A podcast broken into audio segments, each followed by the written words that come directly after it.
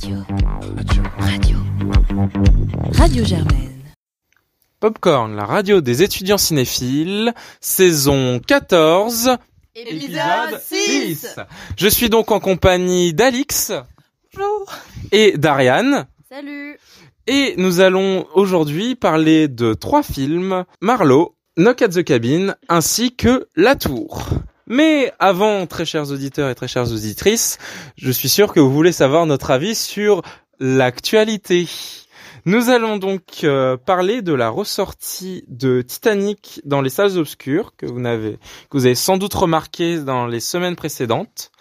Euh, du coup, peut-être qu'on pourrait commencer par l'avis d'une de vous deux. Qu'est-ce qui, pour vous, qu'est-ce que ça fait de revoir ces films, notamment Titanic ressortir en salle, donc Titanic que je rappelle de James Cameron, même réalisateur qu'Avatar 1 et 2 notamment, enfin surtout Avatar 2 qui a défrayé notre chronique à la dernière émission. Du coup, voilà, est-ce que quelqu'un voudrait euh, en parler un petit peu de cette ressortie, euh, ce qu'elle en pense? Bah euh, moi mon avis c'est très simple, c'est euh, oui. enfin je vois pas. euh, Après ça va peut-être venir dans le débat, mais je vois pas trop l'inconvénient de ressortir ça euh, en salle. Euh, moi par exemple Titanic, en vrai je l'ai jamais vu. et le fait, et tu sais c'est le genre de film, tu l'as jamais vu et tu sais que tu l'as jamais vu et qu'il faut le voir, mais t'as aucune occasion qui fait que. Et du coup là le fait de l'avoir en salle et d'aller au cinéma un soir et de se dire qu'est-ce que je regarde et d'avoir Titanic, euh, bah je trouve ça vachement bien. D'autant plus que c'est le genre de film, euh, des classiques comme ça, qui sont à voir en cinéma. Et du coup, ça fait trop plaisir de pouvoir les voir en salle, etc. euh, dans des grands UGC, dans des grands pâtés Gaumont, etc. Donc c'est donc c'est génial. Et euh, qu'est-ce que je veux dire d'autre? Oui, et en petit inconvénient quand même, mais euh, moi pour l'instant ça me dérange pas, c'est de voir quels classiques ils ressortent parce que évidemment, va, enfin il y a aussi des billets dans le choix des, des classiques euh, qui veulent montrer euh, au cinéma. Et bon, en soi, moi pour l'instant Titanic ça me va. Ils avaient ressorti un autre classique euh, récemment, je sais plus lequel c'était. Mais, euh, mais bref, pour l'instant, ça me va. Mais bon, à voir si ça tourne pas autour des, des mêmes choses, des mêmes réalisateurs américains, blockbusters, etc. euh, voilà. Ouais, c'est clair. Ah bah Oui, c'est ressorti Avatar 1 pour le 2. Ah là là. Oui, bah voilà, par exemple, ça, voilà. Voilà. ça, c'est un choix euh, étrange. Voilà. Et du coup, Alex, qu'est-ce que tu pourrais en dire?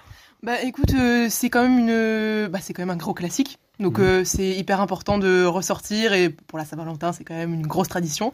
Après le truc c'est euh, comme l'a dit Ariane, euh, le risque c'est vraiment de, de de se concentrer que sur ce film-là, alors qu'il y a plein de films romantiques pour la Saint-Valentin qui sont vraiment super, des gros classiques. Moi mon préféré c'est euh, Coup de foudre à Notting Hill qui est trop trop bien. ah ouais j'adore. Donc euh, regardez-le plutôt que Titanic pour changer, euh, pour être un peu plus originaux. Et donc voilà. Après aussi, moi, je voudrais juste rebondir sur autre chose, sur la ressortie des vieux films, mais c'est qu'on voit aussi régulièrement des rétrospectives dans pas mal de cinémas. Et ça aussi, c'est pas mal, parce que parfois, il y a même des rétrospectives de petits réalisateurs. Enfin, je me souviens au Pâté Les Fauvettes cet été, euh, moi, c'était mon petit coup de cœur, il y avait la rétrospective Pier Paolo Pasolini. Franchement, euh, j'étais plutôt content de revoir. j'étais plutôt content de revoir justement ces, ces classiques et même de, de les découvrir pour certains. Et euh, je pense qu'il y a quand même du bon, mais après, voilà, est-ce que justement ressortie nationale ou plus cinéma rétrospective, selon vous? Je comprends pas la question. En gros, est-ce que c'est mieux qu'un qu'il y ait une grosse res- ressortir un film sur toutes les chaînes nationales, ou est-ce que vous préférez que ce soit plutôt des petits cinémas du coin qui font leur rétrospective personnelle? Ah oui. Bah justement, j'allais y venir. Moi, je disais que en soi, euh, j'aime bien le fait qu'il y ait des ressorties nationales parce que, euh, enfin, moi, je suis, enfin, nous, pour l'instant, enfin bref, moi, j'ai toujours habité à Paris et j'ai toujours le petit cinéma indépendant parisien à côté de chez moi qui sort les films, euh, les classiques, etc. Donc euh, oui, moi, euh, si on me demande mon avis dans ma petite vie perso, je dirais que euh, je préfère quand même aller voir euh, les films. euh, les, les classiques, les rétrospectives de, de réalisateurs dans les petits cinémas indépendants euh, parisiens euh, qui sont super sympas et que moi j'adore. Euh, les écoles et le Christine, euh, je recommande. Mais le truc, c'est que moi j'aime bien le fait qu'il y ait des ressorties nationales dans des, dans des grosses chaînes de cinéma parce qu'en fait ça rend accessible plein de choses et euh, on se rend pas compte, mais enfin les, les, on va dire les classiques qui sont ressortis dans les cinémas indépendants parisiens sont archi pas accessibles euh, dans plein de trucs, même Netflix a pas euh, plein de films euh, dans ces cinémas-là. Et du coup, je trouve que c'est pas mal d'avoir des grandes chaînes de cinéma qui se mettent un petit peu à vouloir retransmettre le cinéma dans sa globalité historique, quoi, en ressortant des, des films et en faisant des, rétro- des rétrospectives aussi, euh, pour essayer de rendre ça le plus accessible possible, en fait. Alix?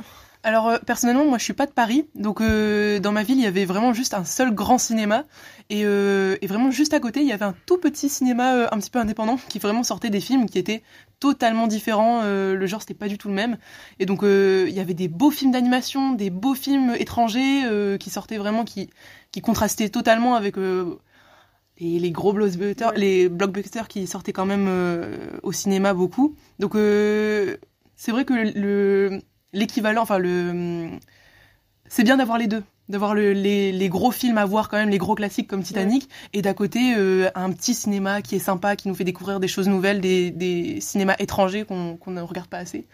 Donc euh, donc voilà, moi je suis pour les deux. Ok, bon bah en tout cas je vous remercie beaucoup pour euh, ces avis qui sont très constructifs en tout cas pour euh, justement revoir un peu cette, euh, enfin à envisager différemment en fait la sortie de Titanic et voir un petit peu euh, les possibilités. Euh, moi je ne peux qu'encourager nos auditeurs et auditrices à aussi se renseigner sur les rétrospectives de leur cinéma de quartier parce que généralement il peut toujours y avoir de belles découvertes ou juste le plaisir de redécouvrir un film au cinéma. Mais je pense que maintenant sans transition on va peut-être pouvoir passer à nos chroniques de films, à moins que vous vouliez rajouter une dernière petite chose. Parfait. Bon, du coup, je pense qu'on va pouvoir commencer directement avec euh, Marlowe. voilà, j'hésitais justement si on allait commencer avec Marlowe ou La Tour, je savais pas trop. Je me disais, euh, ouais, on va commencer par une petite chronique solo, et, enfin par les chroniques solo. Du coup, bah, vu qu'Ariane a si gentiment proposé Marlowe, on va commencer avec Marlowe. Du coup, Ariane, euh, je te laisse le micro. Los Angeles, la cité des anges. Ou plutôt celle des sales petits secrets. Les gens me paient pour enquêter sur les activités de ces citoyens les plus huppés. Je suis détective privé.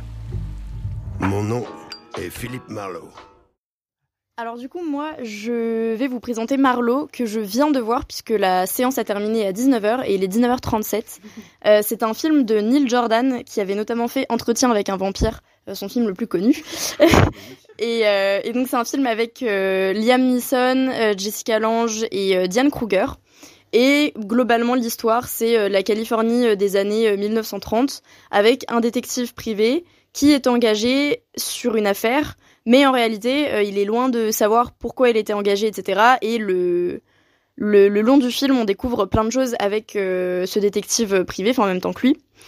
Euh, ce film était extrêmement mal noté sur euh, Letterboxd, sur Allociné, sur, enfin vraiment, j'ai pris un risque en allant le voir, mais je ne sais pas pourquoi, j'ai peut-être des goûts de merde, mais j'ai pas tant détesté le film que ça. Il a plein de points négatifs. t'as apprécié sans filtre. hein.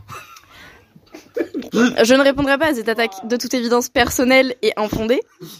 Mais euh, en tout cas, j'ai pas, pas tant détesté euh, Marlowe que ça, parce qu'il y a plein de points négatifs euh, que je vais vous dire euh, tout de suite. Déjà, Liam Neeson, fils du Liam Neeson, il y a une scène où clairement il rejoue le Taken des années passées et c'est un peu ridicule. Enfin, il y a deux trois rires que j'ai entendus dans la salle. Les acteurs qui sont des bons acteurs, Liam Neeson, Jessica Lange et Diane Kruger, sont pas mis à leur best, je trouve. Euh, les dialogues sont pas très réfléchis, un peu gnangnan et un peu euh, cringe parfois.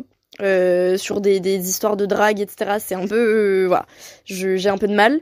Mais sinon, à part ça, moi j'ai trouvé qu'il y avait quand même plein, plein, oula, plein de points positifs. Il y avait une belle BO. Enfin, moi j'ai kiffé la bande musicale. Enfin, il y avait, c'était génial. La photographie était super cool. Euh, bah en fait, ça faisait très Californie années 30. euh, J'aimais bien, euh, avec une typographie un petit peu sympa sur le film, les personnages, etc. Et puis, en réalité, le scénario, c'était le truc le plus critiqué. Mais j'ai pas trouvé ça honteux. Ok, le scénario est un peu classique, il y a certains trucs, on s'y attend un petit peu, etc. Parfois, c'est un peu mal ficelé parce que, en fait, on, on comprend pas trop et on sait que c'est pas fait exprès qu'on comprenne pas à ce moment-là. Mais bref. Mais en dehors de ça, moi, il y a quand même euh, des, des petits mindfuck euh, dans le film que j'ai bien aimé. Et à la fin du film, j'étais pas en mode euh, ah ouais, c'était vraiment nul, j'avais deviné tout depuis le début. Mm. Pour moi, euh, on est vraiment pas du tout sur un scénario euh, à la Avatar. On est vraiment sur un. Ouais, il faut que j'attaque, il faut que j'attaque. il faut qu'on attaque. En vrai, le film était respectable. euh, donc voilà, je sais pas si c'est le, le best film du siècle, ça c'est sûr. Mais euh, par contre, euh, en vrai, il dure un- 1h50. J'ai quand même passé un agréable moment. euh, pourquoi pas aller le voir, franchement. Voilà. Donc euh, merci Ariane en tout cas pour cet avis sur euh, la sur donc Marlo. Marlo. Je suis fatigué, ok, j'ai eu 6 heures de cours. donc, euh, merci pour euh, cette magnifique chronique sur Marlowe. Et donc maintenant qu'on a eu un avis sur un film qui était pas trop mal, on va passer sur un film où c'était la décadence avec La Tour.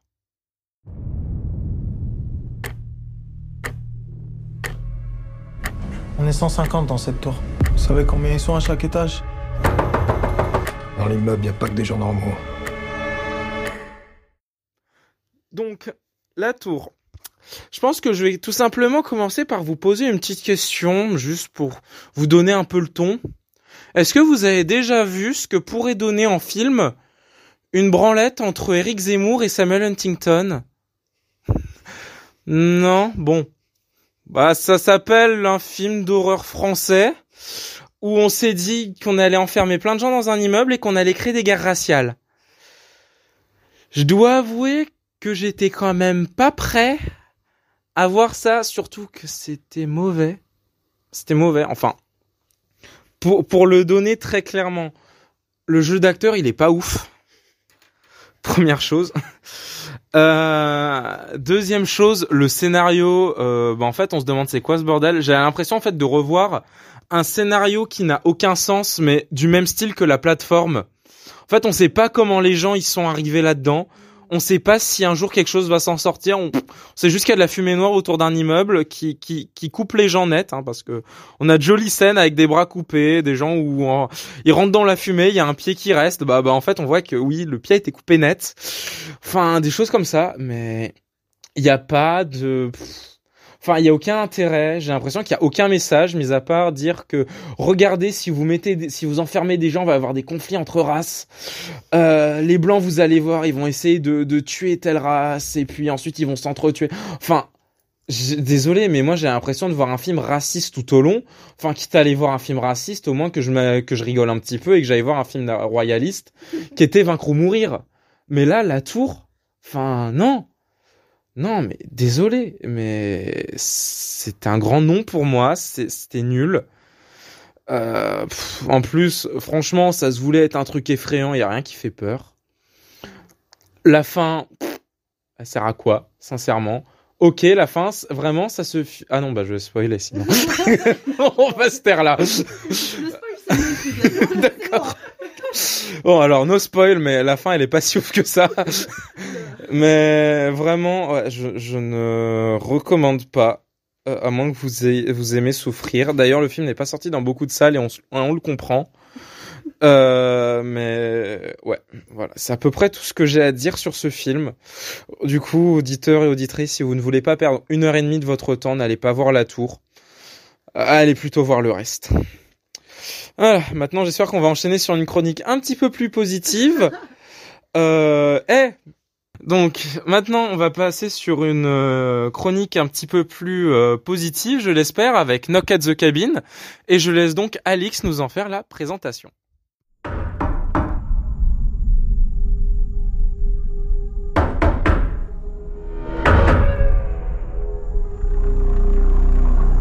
Je m'appelle Léonard. Content de te rencontrer, Wen.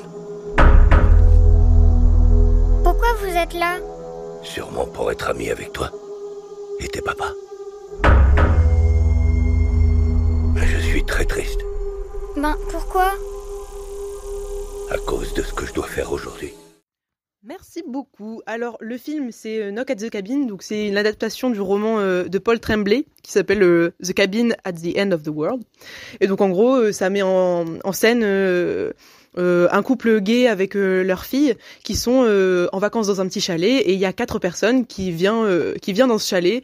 On sait pas trop pourquoi. euh, Enfin, c'est c'est assez euh, assez impressionnant au début parce que ben, on n'a aucune idée de ce qui va se passer. Et ces quatre personnes, en fait, elles vont essayer de sauver l'humanité de l'apocalypse en, en donnant un choix impossible au couple et à la petite fille. Donc euh, en fait, euh, donc le film est sorti le en février, bah juste euh, ouais là, et euh, il fait euh, 1h40, donc franchement c'est une bonne durée. J'ai vu des films qui duraient 3 heures, c'était c'était vraiment long.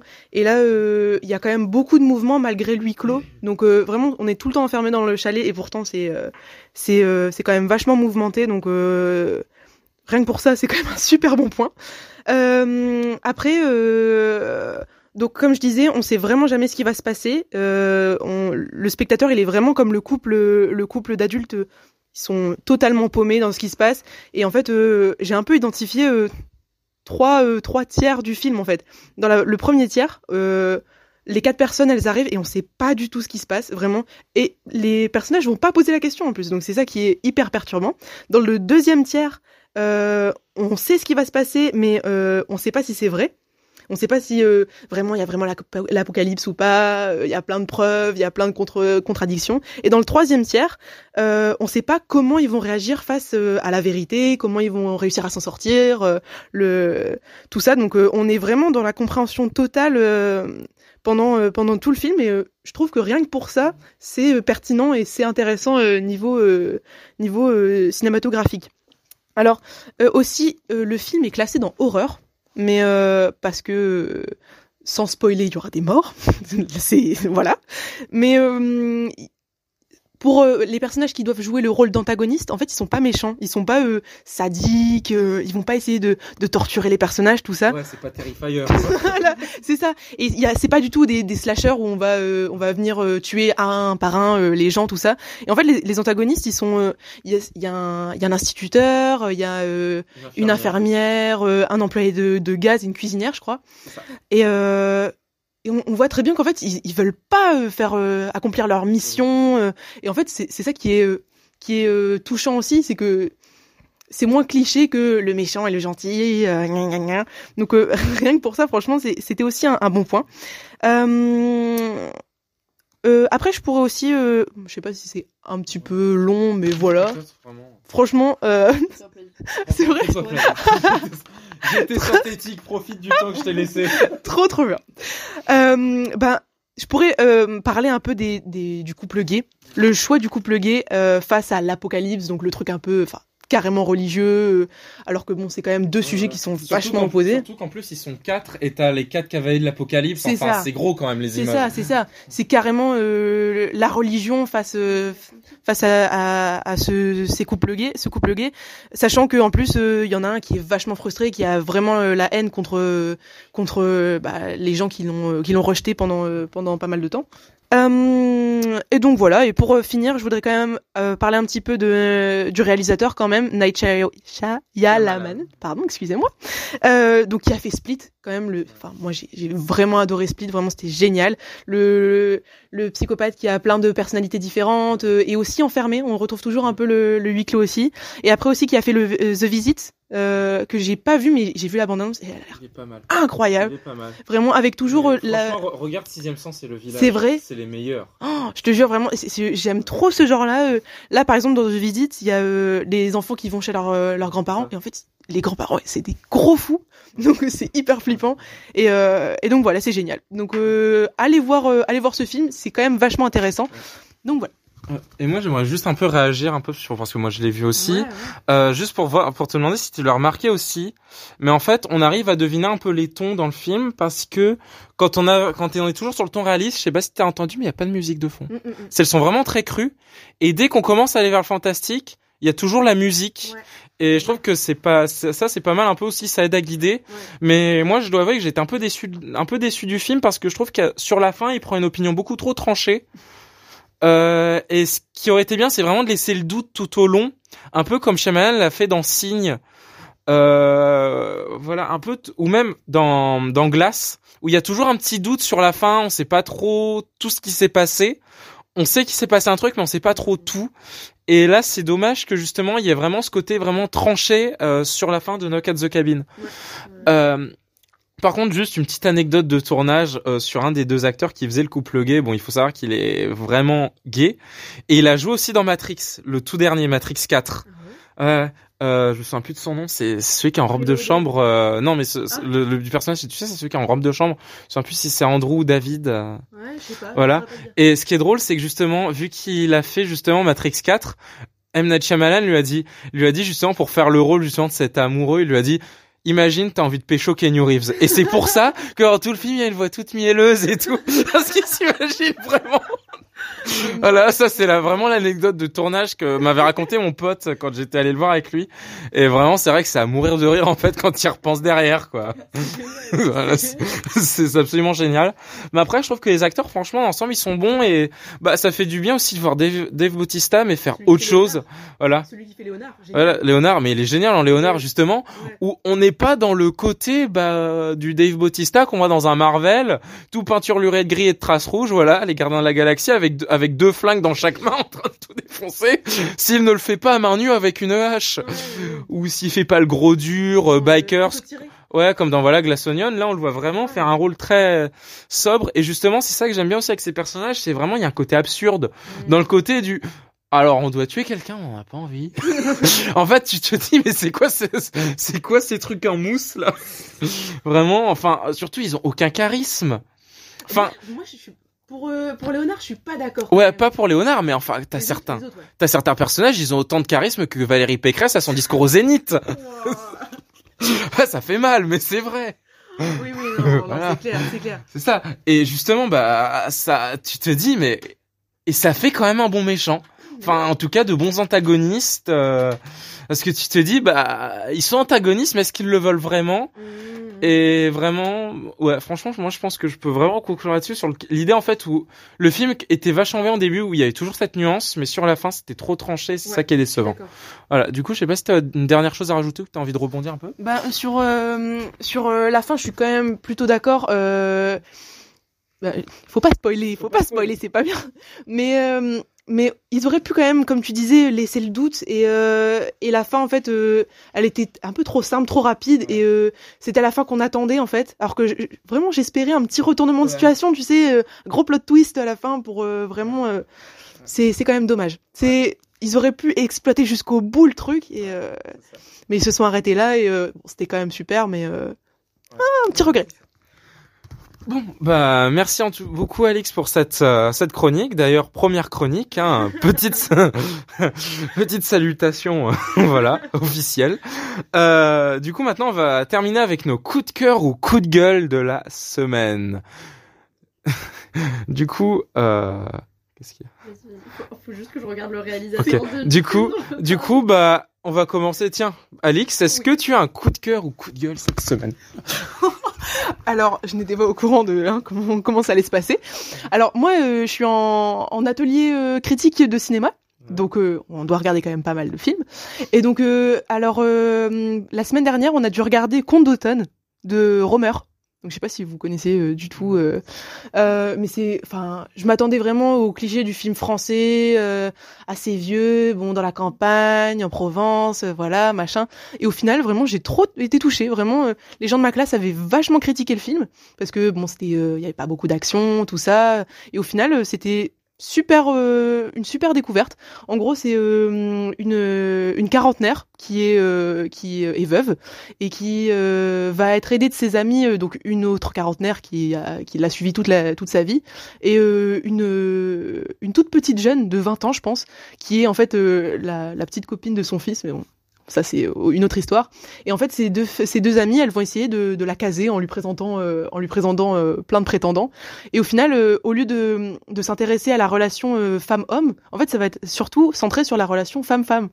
Leur amitié, parce que c'est en même temps, les deux amies, elles veulent aider, elles veulent aider cette cette protagoniste, et en même temps, ben les deux les deux filles, elles se lient un peu d'amitié, euh, une amitié un petit peu ambiguë avec les prétendants. Donc rien que pour ça, c'est assez euh, c'est assez sympa. euh, de s'intéresser plus à ça, sachant que c'est un réalisateur masculin, et il arrive quand même à bien euh, bien reproduire euh, le, les relations très complexes entre les femmes parfois, qui sont parfois un peu des vipères entre elles. Et, euh, et là, franchement, c'est vraiment pas caricaturé pour le coup. Et, euh, et les paysages euh, de la campagne, vraiment, ça fait vraiment penser aux, aux vacances en famille, euh, tous ensemble. euh, c'est magnifique. Donc, euh, donc voilà. Et en plus, il n'y a pas de musique, il n'y a pas du tout de, de, de bande son. Les scènes, elles sont presque prises en, en temps réel. Donc ça aurait pu grave ralentir et, donner une, une impression de, de longueur et tout. Et au final, pas du tout. Et c'était assez immersif. Donc gros coup de cœur. Bah écoute, euh, je sais pas si je valide le coup de cœur parce que je n'ai jamais vu le film, mais en tout cas je sais que ça fait super longtemps que je vais aller regarder sa série euh, Les contes d'été, le conte d'automne, Ouais, etc. Donc écoute, une raison de plus pour aller le voir euh, très bientôt. Euh, moi je vais aussi vous donner une raison d'aller voir un autre film qui s'appelle Serpico. Euh, c'est un pote qui me l'a recommandé récemment et bah, je crois que c'est la meilleure recommandation qu'on m'avait fait depuis euh, très longtemps. C'est un film euh, policier italo-américain qui a été réalisé par Sidney Lumet et qui a été sorti en 1973. Et dedans, il y a Al Pacino qui joue et il est euh, fantastique. Et d'ailleurs, il a été nommé, euh, au, enfin nominé au, à l'Oscar du meilleur acteur, à la British Academy du meilleur acteur, au Golden Globe du, du meilleur acteur. Bref, ah oui. Et donc, euh, c'est l'histoire d'un flic qui débarque à New York et qui se rend compte que en fait tout le monde est corrompu et que c'est un des seuls mecs à pas être corrompu. Et il va avoir un petit peu cette cette rage en lui de faire le bien en voulant justement mettre fin à cette corruption. Et en fait, euh, le film est super bien fait parce que euh, sur plusieurs abs- enfin sur ah, j'arrive pas à parler gros. Sur plusieurs aspects, le montage va être dur. Hein. Le... le montage va être dur. sur plusieurs aspects. Euh, parce que déjà il y a cette notion d'une personne qui veut faire le bien et qui finit par aussi faire un petit peu le mal autour de lui tellement il a cette rage de vouloir faire le bien. Mais même si c'est un thème qui revient assez souvent euh, dans certains films là il est vraiment super bien fait. Euh, les images sont super bien les dialogues sont super sont super intelligents. Al Pacino est incroyable dans le film. Enfin c'est ouf. Et et c'est inspiré d'une histoire vraie et voilà, et je n'en dirai pas plus, mais euh, vraiment le film est super intéressant, allez le voir, et euh, voilà, gros classique. Bah, merci beaucoup pour vos recommandations. Du coup, bah, moi, je vais faire mon petit coup de cœur aussi. Parce que sur Netflix, j'ai vu qu'ils ont remis beaucoup de films de Xavier Dolan et je n'ai pas pu résister à l'envie de parler de Laurence Anyways, qui est quand même mon gros coup de cœur de Xavier Dolan. un de mes films préférés. Euh, de même je crois que c'est mon film préféré de Xavier Dolan vraiment Laurence Anyways J'a- j'adore en fait sa manière de bah, de traiter la transidentité dans le sens où il montre aussi un peu bah la situation qu'il y avait justement dans ces années 2000 où bah oui la transidentité était encore inscrite au DSM comme une maladie mentale et donc il y a encore énormément de discrimination.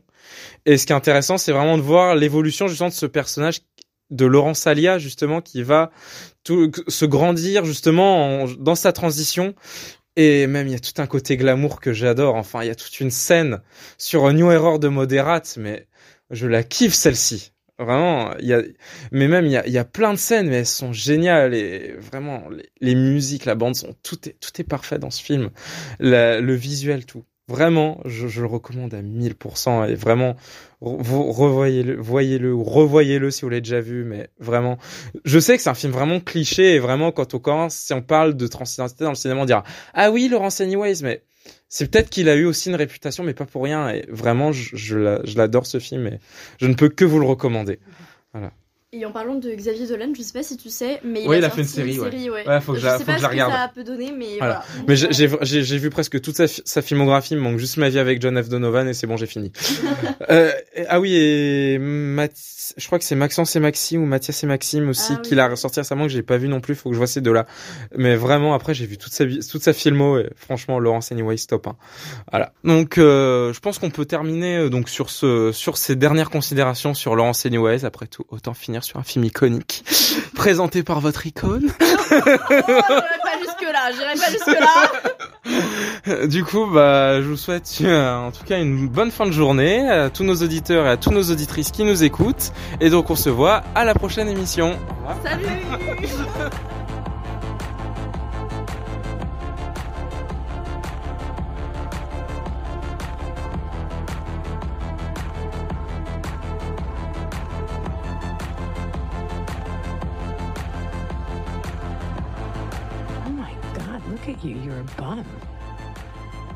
Sorry. You are a bum. Bum. Oui. Mais vous pensez vraiment que j'étais venu ici par hasard? En 90, quand j'ai rencontré le Pink Club, Mamie Rose m'avait parlé d'une amie à elle qui vivait ici. Avec son mec. Enfin, un homme qui avait été femme. Et ben moi, je voulais qu'on voit ça. Qu'on sache que c'était possible. Oh my god. There's no stopping you.